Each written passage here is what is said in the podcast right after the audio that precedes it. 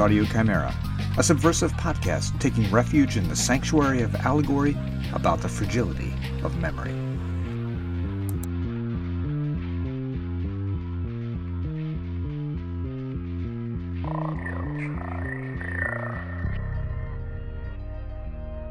Episode 66, or should it be 666 because Rudolph the red nosed reindeer is evil?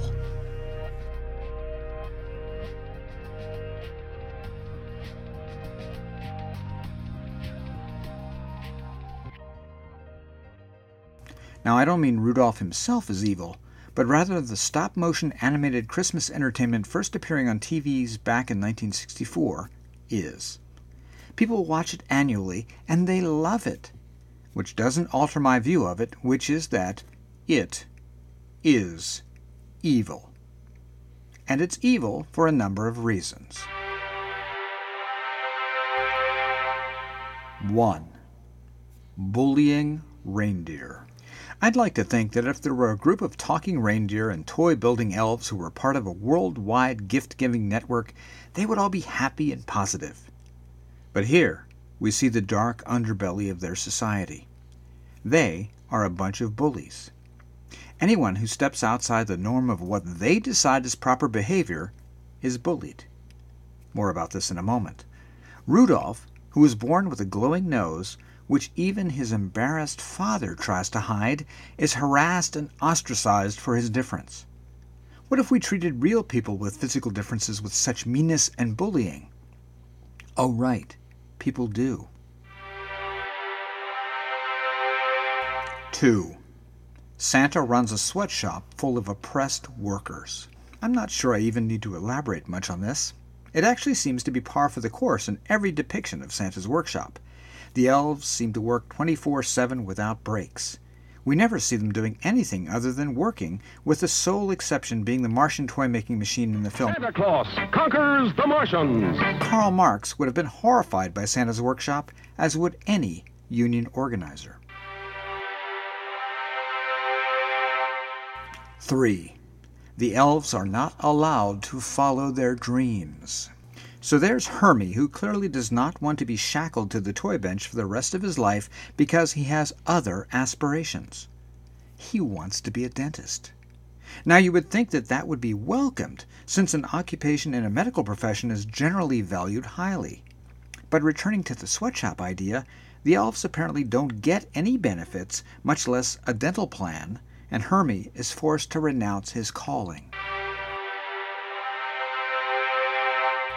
4. No one acknowledges the possibility for alternative lifestyles. I have absolutely no evidence for this, but I suspect Hermie is gay. I once watched a show in which vampirism was a code for homosexuality. Here, it's dentistry. I could be wrong about this, and I would welcome a queer analysis of Rudolph in general. 5. The show is anti environment. Besides treating poorly an elf and a reindeer who are different than the societal and cultural norms of the North Pole, they also treat other less sentient creatures poorly. The abominable snow monster is just like a shark. He's not inherently evil, just hungry and trying to eat. But how do our so called heroes, especially the anti environmentalist Yukon Cornelius, defeat him? By removing his teeth and therefore his ability to sustain himself. Now, how will he eat? Is that any way to have stewardship over the creatures in your environment? 6. There is no such thing as a misfit toy. This is just another example of the intolerance exhibited in this show. What is a misfit toy? Who judges it? Who rejects it? This sounds like an adult who has certain aesthetic criteria for toys and who is perhaps more particular than a child who would just like to have and love that toy. Forget the misfit category and just play with them. And finally, 7. Rudolph is only accepted when he is useful to others.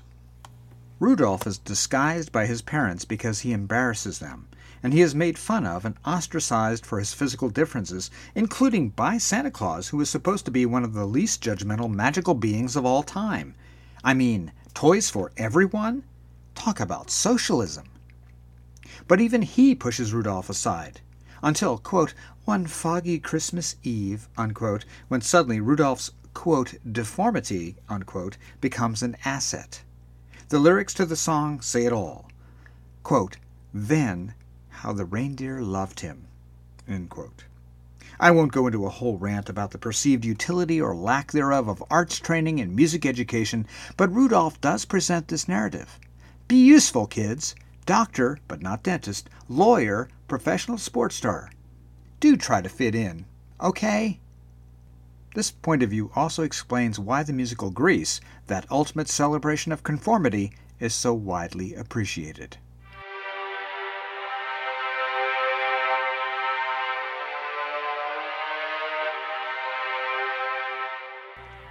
And, returning to restate my original thesis, Rudolph is evil.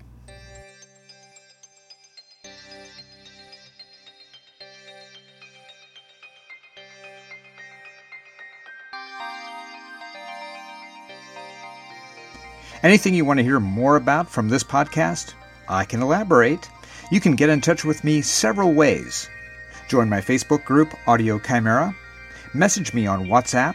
The number is available on the Facebook group. Leave me a voice message at 724 835 4074. Check out my website and blog at musofyr.org. That's M U S O F Y R.org. And finally, check out my link tree for everything at linktree, that's L-I-N-K-T-R dot E-E slash Stephen Schrum. Oh yes, that's Stephen with a P-H, S-C-H-R-U-M. Intro and outro music composed by John Rust. Check out Sound of Rust, that's one word, on YouTube.